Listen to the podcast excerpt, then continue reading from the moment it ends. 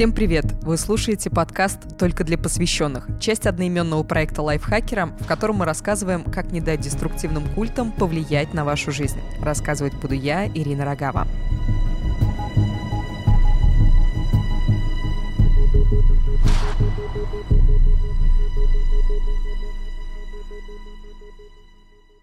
Когда мы думали над темами для этого подкаста, я решила, что было бы круто найти человека, который побывал в секте. Написала в Инстаграм пост с просьбой откликнуться. Честно, даже не надеялась, что кто-то ответит, потому что не так много людей готовы говорить о подобном опыте. Я очень удивилась, что не прошло и часа, а мне уже написал Юэль, герой этого выпуска. Его рассказ поразил меня еще больше.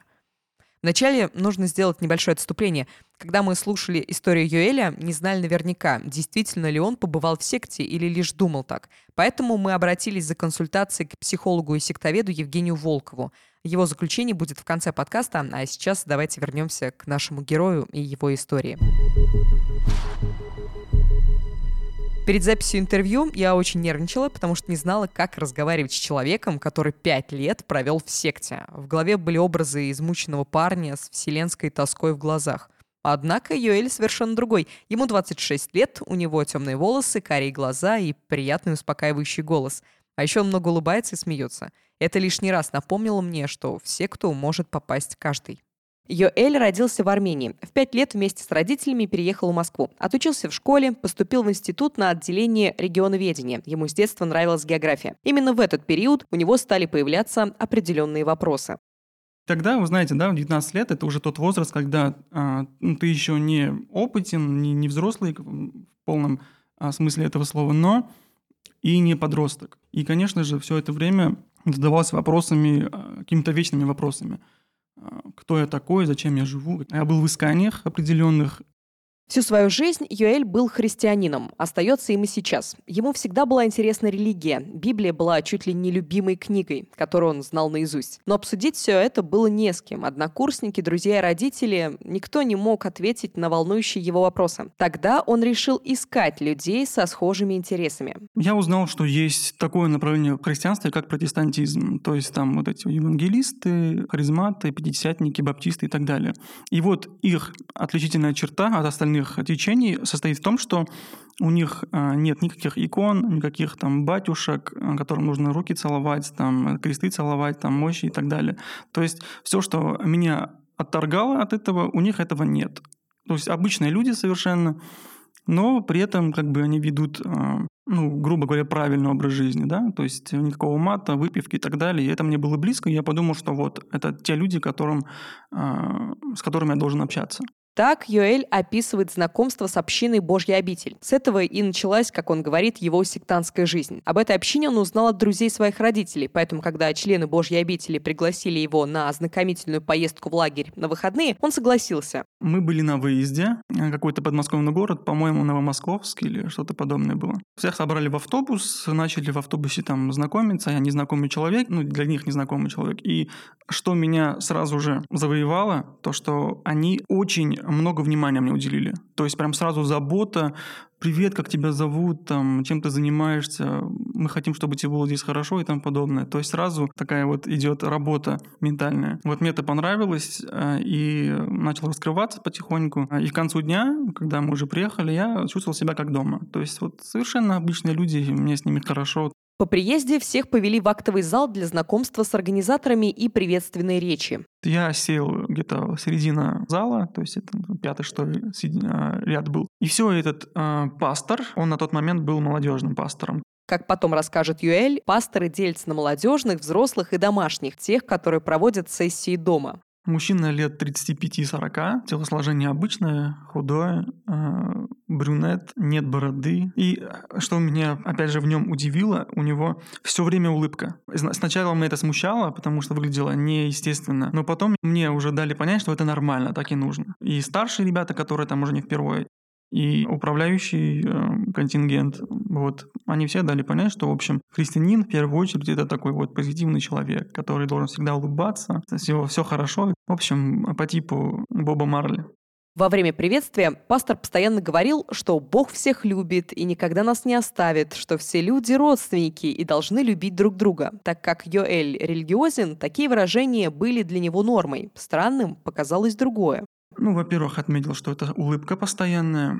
А, помимо этого, я заметил еще одну деталь. Все ребята между собой общались каким-то, знаете... Ну, то есть я так не общаюсь с друзьями. То есть в школе это не так происходит. Даже несмотря на то, что, опять же, я всегда выбирал свое окружение таким образом, чтобы это были люди, которые там не ругаются матом, которые там, ну, стараются жить достойно, да.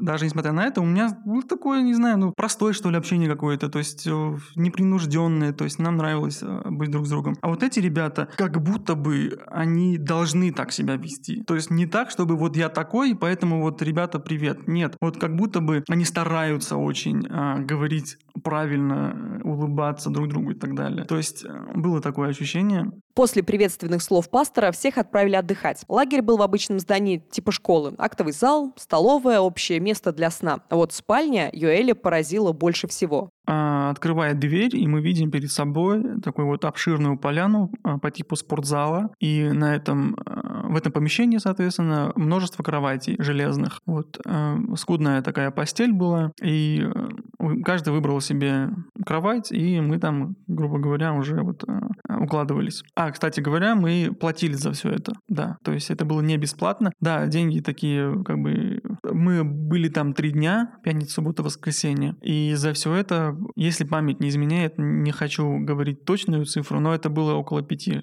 тысяч. Ну, в общем, день там 2-2 500 получается. Соответственно, ну, я просто по своему представлению уверен, что в эти деньги можно было вложить намного больше того, что мы имели. Это факт. Как бы. И эта постель, которую нам предложили, ну, для меня это было сюрпризом, потому что я не привык к таким местам, к таким вещам. То есть я на нормальных местах отдыхаю, там, соответственно, не знаю.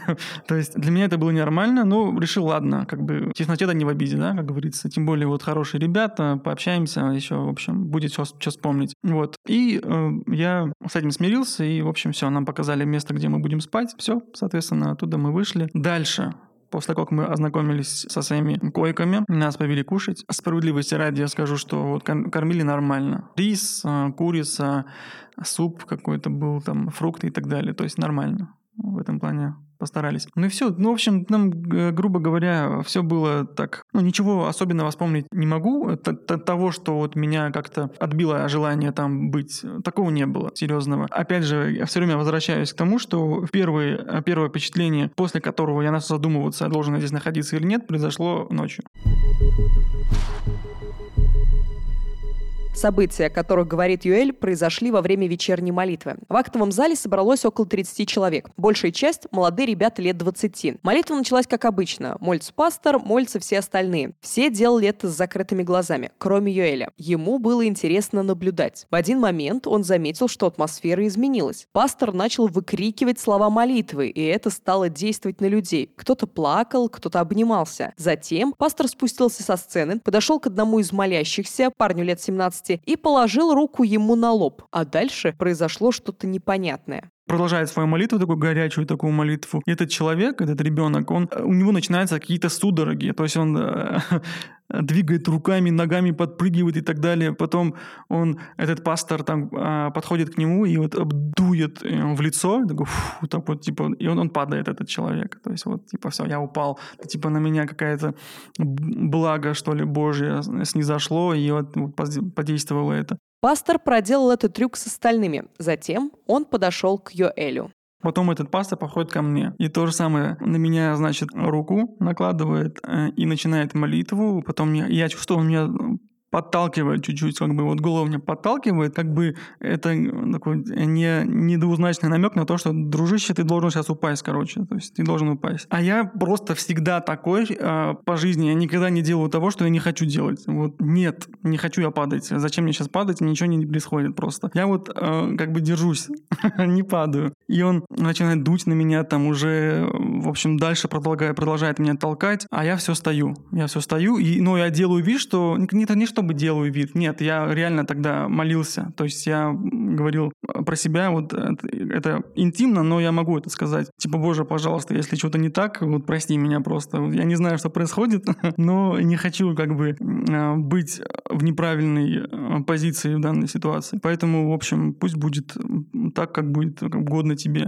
Пастор понял, что Йоэль не будет падать, и отошел от него. После этого молитва закончилась, и всех отпустили спать. Нашего героя очень удивило, как отреагировали на случившееся остальные. Точнее, его удивило, что они никак не отреагировали, восприняли это как что-то обыденное. Если вы думаете, что Юэль после противостояния с пастором чувствовал себя победителем, то вы ошибаетесь. Он всю ночь провел в раздумьях.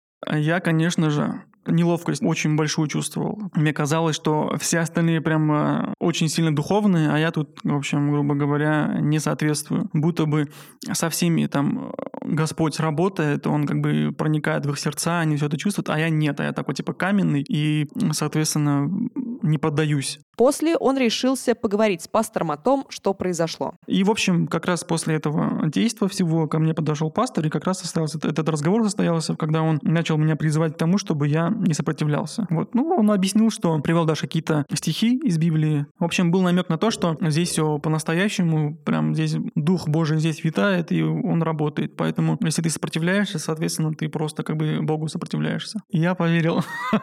На следующий день, да, я уже, грубо говоря, уже сдался. На меня это сильно повлияло, и я не хотел э, выглядеть белой вороной. Вот. Тем более, что в целом сами по себе люди, они э, внушали доверие как-то, они своей теплотой, там, заботой и тому подобное не вызывали каких-то сомнений, подозрений, что, мол, может быть, здесь э, мне зла желают какого-то, хотят меня подставить, или, ну, такого не было даже в мыслях. Поэтому я подумал, что, ну, может быть, реально я сопротивляюсь. И э, с этого момента начались уже более такие тяжкие случаи. Когда ты уже перестаешь воспринимать себя как персоналию. Такое вот ощущение, будто бы ты не Йоэль, а община Божий обитель. Типичная секта. Три дня Йоэль провел в постоянных раздумьях. На мой вопрос, почему он все-таки решил остаться, несмотря на все сомнения, герой ответил, что в обычной жизни ему не хватало общения. В своем привычном круге он не мог обсуждать те темы, о которых он говорил с ребятами или наставниками. Ну и еще одна небольшая деталь. Ну и плюс к тому же надо еще отметить, конечно же, тот момент, что не знаю, насколько это нормально, но очень красивые девушки там были. Ну просто и, ну, просто куклы. Одна красивее другой. И, ну, хотелось, конечно, э, тоже рядом, чтобы были такие люди, конечно. Но это не в первую очередь, конечно же, не в первую очередь. Тем более, что, ну, я и тогда, и сейчас придерживаюсь других э, представлений. С этого момента Йоэль каждую неделю бывал на собраниях Божьей обители. Ходил он туда полтора года и даже, если можно так сказать, дослужился до повышения. Во время проповеди занимался с детьми прихожан, а этого удостаивались только самые примерные молодые люди. Йоэлю нравилось общаться с прихожанами, но он пришел в Божью обитель, чтобы получать знания и ответы на свои вопросы. Когда он пытался обсуждать их с пастором, тот или отвечал что-то посредственное, или уклонялся от ответа. Йоэль стал сомневаться в правильности своего нахождения в обители. Плюс продолжались молитвы с постоянными падениями и сеансами экзорцизма, что пугал нашего героя. Поэтому Юэль решил покинуть Божью обитель, однако желание найти ответы на волнующие вопросы привели его в другую общину, из-за которой он чуть не лишился жизни.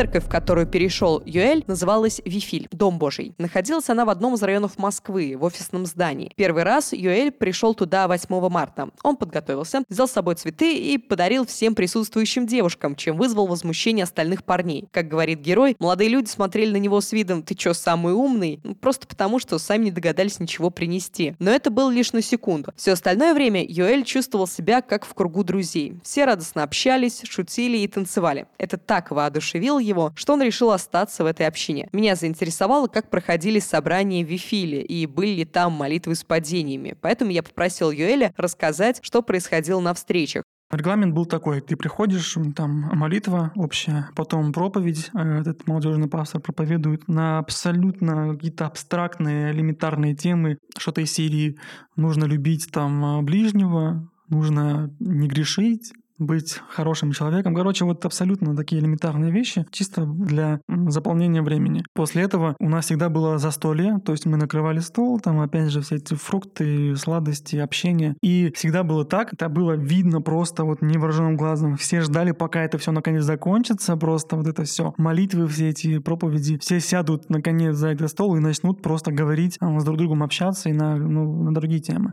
И вот тут пошли разногласия. Обычно все собирались просто хорошо провести время, а у Юэля всегда были вопросы, которые он хотел обсудить с пастором и собравшимися. То есть я всегда задавал вопросы, потому что я хотел об этом общаться, мне было это важно. И раз за разом начал замечать какие-то косые взгляды, типа, ну, может, затнешься уже, ну, что тебе непонятно, ну, дай, дай пообщаться, поесть там. И начал раздражать, короче.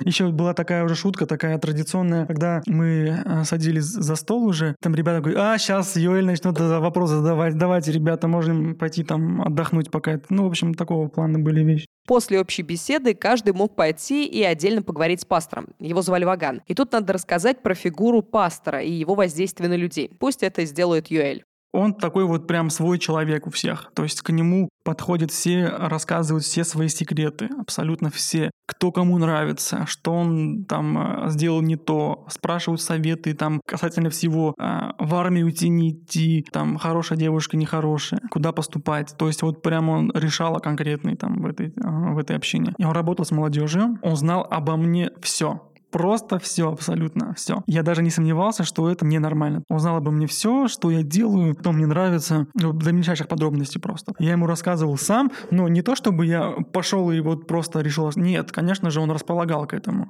Он говорил, что ты можешь мне рассказывать все, ты знаешь, что это останется между мной и этими стенами, то есть никто об этом никогда не узнает. В итоге не подтвердилось. Нет, конечно. История, которая случилась дальше, по словам Юэля, полностью перевернула его жизнь. На собраниях общины присутствовали и парни, и девушки. Последние, как отмечает герой, были просто сумасшедшей красоты. Общаться позволялось только внутри общины, на собраниях под присмотром пастора. После взаимодействия полностью исключалось. Романтические интимные связи между участниками обители были под строжайшим строжайшим запретом. Но Йоэля это не остановило. Он влюбился.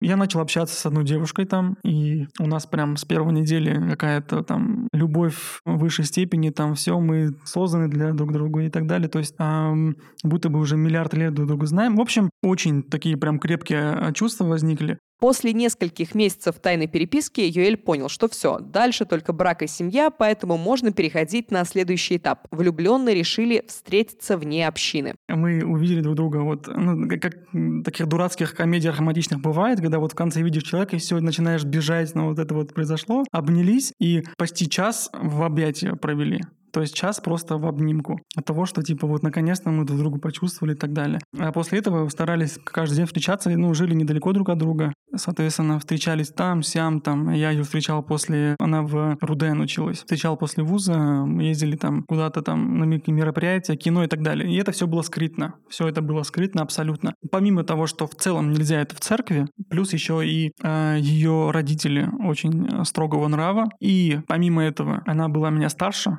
на год 7 месяцев. Не, не такая большая разница. Ну, было, короче говоря, неприемлемо для их родителей, потому что на тот момент ей было 24, мне 22. А когда девушке 24, это уже, ну, на выданье конкретно уже девушка, да, и представление ее родителей, а, ее муж должен быть уже состоявшийся мужчина со всеми там а, прилагающимися бонусами, все, чтобы взял ее и пошел, короче говоря, там содержать. А я, мне 22, я в университете учусь, а, работаю, там какие-то, грубо говоря, там подработки и тому подобное, не было возможности ее обеспечивать. Понятное дело, что уже вступить в конкретный брак не было возможности. Долго скрывать отношения не вышло. Однажды брат девушки Юэля увидел от него сообщение, в котором было пылкое признание в любви. Разразился скандал, и обо всем узнали родители. Они не захотели обсудить ситуацию с дочерью, а пошли напрямую к пастору с просьбой разлучить Юэля с девушкой. Стоит сказать, что пастор знал об их союзе. Без его разрешения вообще, вообще ничего не делалось. Юэль рассказывал все о своих отношениях пастору, спрашивал совета, делился новостями. Девушка делала то же самое, и оба получали поддержку от пастора. Тот говорил, что они на верном пути и слушают веления своего сердца. Но после беседы с родителями девушки все изменилось. А, изменил свой тон по отношению к этому вопросу, совершенно другие вещи начал говорить. И уже по истечению времени мне эта девушка, с которой я общался, говорит, что вот мне Ваган, его звали Ваган, сказал, что, мол, ты должна с ним прекратить общение, потому что в церковь... А, а он, этот Ваган, молодежный пастор, у него, типа, были такие... Э, суперсила была такая, он, типа, пророк. Типа, он предвидит будущее, вот, понимаешь? Блин, это реально смешно, это жесть. Он э, предвидел, что, типа, вот со мной у него не сложится. Он говорит, я вот вижу ту картину, когда вы дома сидите вдвоем, и вот вы поругались и хотите расстаться, то, что вы друг друга уже раздражаете. Вот он мне это и рассказывает мол, это та картина, которая будет, если она будет со мной. Затем говорит, что я вижу другого человека, он скоро придет к нам в церковь, и вот с ним ты будешь счастлива. А Юэль — это не тот человек, с которым ты должна быть. Вот. А мне этого он не говорил. Он мне этого не говорил, и вообще с этим вопросом я уже к нему не подходил, потому что начал замечать какие-то, в общем, не те движения с его стороны. Вот, и все, она мне предфактно поставила, говоришь, типа, Йоэль, извини, но гармония и покой в моей семье важнее, чем, типа, отношения с тобой, поэтому нам нужно вообще расстаться, короче. Я спросила, почему у пастора поменялось мнение после того, как родители узнали об их отношениях. Ответ был довольно очевидный. Слова родителей повлияли на молодежного пастора, как я считаю, по той причине, что они являются очень давними а, прихожанами и жертвуют много денег, очевидно. Десятины, все дела просто это всегда присутствует. То есть если церковь, грубо говоря, там от них откажется, она много потеряет. Это очевидно. И, соответственно, их мнение имеет а, вес определенный, и для того, чтобы не иметь с этими людьми проблем, а, как мне представляется, решили вот таким образом а, избавиться от меня, а не от них. Йоэль пытался доказать свою любовь. Пошел к пастору и записал их разговор на диктофон. Пастор убеждал героя, что тот на правильном пути и должен бороться до конца, если хочет быть со своей девушкой. То есть говорил совершенно противоположные вещи. С этой записью Юэль пошел к возлюбленной, но она ему не поверила и окончательно разорвала отношения. Вы представляете себе, когда уже в течение года общаешься с человеком, и он ну, безумно нравится, не употребляю такие слова, как «люблю», потому что это ну, другое понятие, но когда не представляешь уже вот за год, год а, было столько всего, столько всего прошли, столько разных там неприятных ситуаций, лишений и хорошего в том числе. Грубо говоря, за год прожили столько, сколько вот какие-то пары, может быть, за 10 лет не проживают. И после всего этого просто лишь по одному слову какого-то человека ты берешь и это все теряешь. И у тебя просто все уже мутнеет в глазах. Элементарно у меня началась с этого момента синдром называется ВСД. ВСД имеет разное проявление. То, что было у меня, это называется панические атаки. Вот, как раз эти панические атаки, они просто были предельно яркие. Когда я слышу о панической атаке, представляю себе кратковременную сильную эмоцию. Ну, такое бывает, когда ощущаешь на себе паука. Но все оказалось намного серьезнее. Первый раз это произошло с Юэлем в метро. Это была станция метро Нагатинская. Я ехал в метро, читал «Советский спорт» газету. И что-то кольнуло в сердце. Не обратил внимания сначала, но потом что-то задумался, почему оно должно колоть. И все, закружилась голова. Я начал какое-то самообладание терять, держусь за эту трубу, чтобы не упасть. Хотя как бы все в статике. Выбегаю из э, вагона и бегу сразу к этому работнику, который там следит на эскалаторе. Говорю, типа, пожалуйста, скорую вызовите, я умираю, мне кажется. Вот, вызвали скорую, а мне там а, что-то укололи, феназепам, все дела, потому что я а, забыл, как дышать, просто я не мог вздохнуть, не знаю, как это вышло. Я говорю, помогите мне подышать, ну, типа, нажимает мне на, на грудь каким-то образом. В общем, у меня будто бы просто онемело все тело, и все это в купе с страхом каким-то ужасным. И я помню свои мысли в этот момент, это ужасные мысли были, до сих пор себя за это корю, но когда я сидел в этой кутузке, там, где вот метро, там же есть типа, ну, решетка для этих нарушителей различных и так далее. Просто негде было сидеть, меня туда, туда посиди, посадили, чтобы дождаться а, медиков. Я там сидел, и рядом со мной шла толпа, вот, ну, из метро выходила. Я смотрел на них и думал про себя, типа, ну почему я должен умирать, а вы нет? То есть Это был ужас. Я никогда в жизни такого не переживал. И потом эти симптомы стали повторяться. То есть я уже стал сам себя терять. Просто стал себя терять. Я был всегда таким... Сказать мне, что я когда-то чего-то боялся, я не могу. Просто не было такого. Я там... Любая драка, пожалуйста, я пойду там без проблем. Я даже в детстве не боялся ни шприцов, там, ни зубов, никаких, ничего. А сейчас просто э, любой какой-то укол в сердце, а, любое какое-то движение там и так далее, мне казалось, что все, там какая-то труба отпала, какой-то сосуд отпал, и все, краснеет голова. А, до сих пор помню еще, это как-то раз произошло на этом домашнем служении. У меня посинели руки. Это верующая семья, это христиане, которые были прихожанами, начали молиться, положили на меня голову и а, типа, мол, силой э, Христа там и типа повелеваем болезнь, уйди, там вот подобные вещи были, в общем. Но на меня это еще усугубило, короче говоря, ситуацию, потому что я вроде в это во все верил, и когда это не работает, уже вообще просто теряешь надежду. В общем, кошмар начал твориться, но, слава богу, это уже давно прошло, Панические атаки случались несколько раз в неделю. Семья, друзья и близкие уже теряли терпение, а работники скорой узнавали в лицо. Юэль страдал физически и ментально, но по-прежнему продолжал ходить на встречи общины. Как говорит сам герой, за пять лет он потерял себя, не мог самостоятельно решать, что ему делать и как жить. Поэтому выйти из общины не отважился. Ситуацию обострил финансовый вопрос. Десятина собиралась со всех. Каждое собрание, они отмечали это. То, что нужно обязательно десятину давать. Вот прям не забудьте отдать десятину. При этом абсолютно точно никакой информации об этом ни у кого не было. То есть обычные смертные, они не знали, сколько денег собрано, сколько на что ушло и каким образом вообще все это распределяется. Вот ты пошел, отдал деньги, и все, типа это уже не твои деньги, это божьи, понимаешь? И вопрос задавал, почему вот вы, э, пастор, разъезжаете э, на Range Rover, а у вас есть, э, значит, женщина, у которой три ребенка, у которой там пьющий муж, э, и вообще там непонятно, где он вообще находится. Э, она работает уборщицей, там несколько смен, снимает квартиру там за 30 тысяч. Ну, в общем, с документами проблема. Там. Она очень работящая, но при этом нет возможности себя как-то проявить. И я говорю, э, если наша задача как церкви быть семьей, помогать друг другу и так далее. Вот почему такие классовые различия есть в нашей церкви. В общем, я ни разу за все это время не получил внятного ответа. Ни разу а, не было такого момента, когда бы я задал четкий вопрос, и мне бы последовал четкий ответ. А, ответов не было. Церковь — это семья. Вы должны знать, у кого какие проблемы, кто чем страдает. Вы должны собираться, помогать этому человеку. Все, только так это работает. А они, ну, грубо говоря, настали на своем. На мой вопрос о том, что стало причиной выхода, Юэль ответил, что одной причины нет. Все навалилось комом. Постоянный стресс, панические атаки, разрушенные отношения, влияние пастора, финансовые моменты, отсутствие ответов на свои вопросы. И как только у Юэля сложилась общая картина, он понял, что больше не должен находиться в этом месте. После такого рассказа я думала, что история про выход из общины будет не менее захватывающей, но все оказалось наоборот. У нас была беседа где-то в WhatsApp или в Viber, не помню. Там все, вот, человек 50 там были. В общем, часто происходили какие-то обсуждения, кооперировались, кто где там, соответственно, проведет служение и тому подобное. Я там написал там целую речь с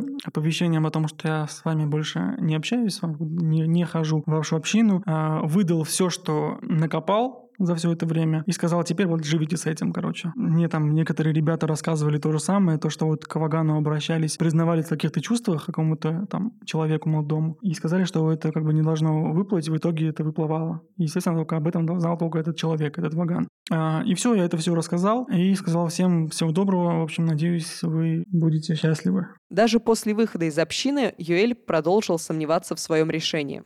Э, чувство свободы было, но при этом э, это воздействие этих людей, общины было настолько мощное и всеобъемлющее, что до конца а, уверенности не было в том, что я должен это сейчас сделать. Думал, может быть, надо бороться, может быть, надо ради других остаться там, чтобы показать остальным, что вот этот человек, он далеко не тот, кем себя представляет. Но нет, я ушел просто и все. Многие, конечно, расстроились, потому что у меня и до сих пор с многими людьми есть общение хорошее, близкое. Но при этом и были злопыхатели.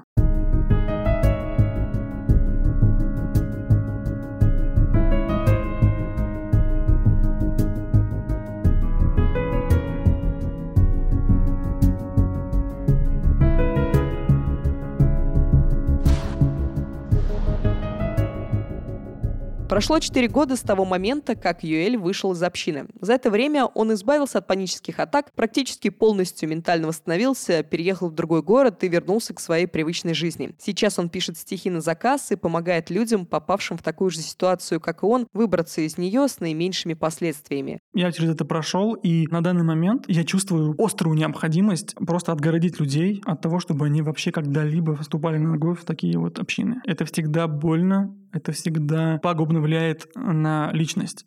История нашего героя завершилась относительно благополучно, но так везет не всем. Мы знаем много случаев, когда все заканчивалось намного плачевнее. Поэтому мы попросили эксперта, сектоведа, психолога и социолога Евгения Волкова прокомментировать эту историю. Я связалась с ним и задала несколько вопросов. Запись телефонная, поэтому просим прощения за качество звука. Первый вопрос, который я задала, действительно ли Юэль состоял в секте? Да, я послушал подкаст, и я могу сказать вполне уверенно, что герой был в секте, я так понимаю, даже не в одной. Евгений ответил коротко, потому что сначала хотел рассказать, что такое секта в его понимании. Без этого разъяснительного момента нашу дальнейшую беседу он не представлял. Я в своих э, работах э, чаще старался писать про манипулятивно эксплуатирующие группы, то есть группы, которые проявляют признаки психологической манипуляции а, и а, неоправданной эксплуатации, разнообразной эксплуатации. Но при этом а, люди могут не осознавать и не ощущать, и не понимать, что с ними происходит. И, собственно, вот, или осознавать и понимать это уже тогда, когда довольно существенный вред нанесен. И, кстати, вот в той истории, которую мы обсуждаем в том подкасте, где э, там герой как раз рассказывает о том, что у него были очень тяжелые психологические состояния э, в результате ряда ситуаций, которые с ним случились в этой группе. Наглядный пример того, какой в частности вред может быть человеку нанесен. Когда мы разобрались с определением, я попросила Евгения рассказать, по каким основным признакам можно понять, что Юэль был в секте или, как говорит сам Евгений, манипулятивно эксплуатирующей группе. Признаки манипулятивно эксплуатирующих групп. А, кстати, целый ряд из них а, Юэль довольно так ясно и четко описал. А, ну, вот это там в самом, в самом начале. Это, кстати, действительно очень распространенная и одна из ярких таких черт. А, на язык, ну, это, кстати, даже на языке самих сектантов некоторых, а, это они скорее это слово придумали, называется бомбардировка любовью. А, это вот э, непрерывная улыбка, это такие понебратские отношения, попытки там пообниматься – а, поговорить по, по имени обратиться. И вот тот лидер, о котором рассказывает Эль, он как раз вот, что его потом смутило, это нисходящая с лица улыбка, да? И натужное внимание и забота всех вокруг. И опять же там э, Юэль уже в своем рассказе это замечательно отмечает. Это там, где он задает вопросы, а остальные вопросы не задают. А, ну, вот во, во время встречи бесед, когда, в общем-то, не предполагается, что могут быть какие-то вопросы критические, ну, уточнения, а, то есть э, когда либо прямо запрещается, либо не поощряется, мягко говоря, а, ну, никакое самостоятельное поведение, и тем более постановка каких-то что называется, непредусмотренных вопросов. Очень, конечно, яркий там момент, связанный с тем, что там все делятся с лидером. А, это, конечно, явное нарушение личных границ. То есть э, там получается так, ну, как, как это поощряется и как это предполагается. Там во многих случаях это прямо такие инструкции поступают, что вот в самом-то рассказе Уиэля я сейчас там не помню, там как-то выглядит, что это он как бы добровольно это он все делал. А, я могу сказать, что и мне это сомнительно, скорее всего, так явные или неявные такие инструкции делиться а, и спрашивать советов у лидера или там у его каких-то приближенных, Это сто процентов всегда присутствует. Следующий вопрос, который меня интересовал, связан с выходом Юэли из секты. Я считал, что история нашего героя скорее исключение, а оказалось все совсем наоборот. Огромное количество людей э, протекает через э, сектантские там, или полусектантские формирования, ну, что называется, без особого задела. И там как раз текучка, она колоссальная. То есть там бывает э, как бы некое такое определенное ядро, которое может достаточно долго существовать, достаточно стабильно. Там периферия, через периферию течет э, огромное количество людей, которые забежали, посмотрели э, и, и пошли дальше. Вот. И это очень большой процент. Ну и в конце я спросил у Евгения, что делать, чтобы не попасть в секту, как себя можно обезопасить. Надо обучаться, в первую очередь. А, это самообразование. А, к сожалению, сейчас пока. То есть надо обучаться критическому мышлению, логике, сомнению, критике и рефлексии, в том числе самокритике, самоанализу. Слушать э, замечательные, сейчас есть много возможностей, много каналов, э, вот научно-популярные всякие вещи – в том числе связанные с психологией, социальной психологией. Но это, конечно, должно быть по-хорошему, это должны быть уже вещи, встроенные вообще в обязательную систему образования. Вот. Но пока этого нет, то этим нужно заниматься самостоятельно. Узнать больше по теме сект можно из нашего проекта «Только для посвященных». В нем мы подробно рассказываем об устройстве сект, способах из них выбраться и личном опыте людей, пострадавших от деструктивного культа – Почитайте, ссылки вы найдете в описании. Также слушайте предыдущие выпуски подкаста. В первом мы рассказываем об истории русских сект, а во втором обсуждаем самые известные русские культы. Спасибо, что слушали нас. Если вам понравился подкаст, пожалуйста, поставьте лайк или звездочку и пишите свои комментарии. Я Ирина Рогава. На этом с вами прощаюсь.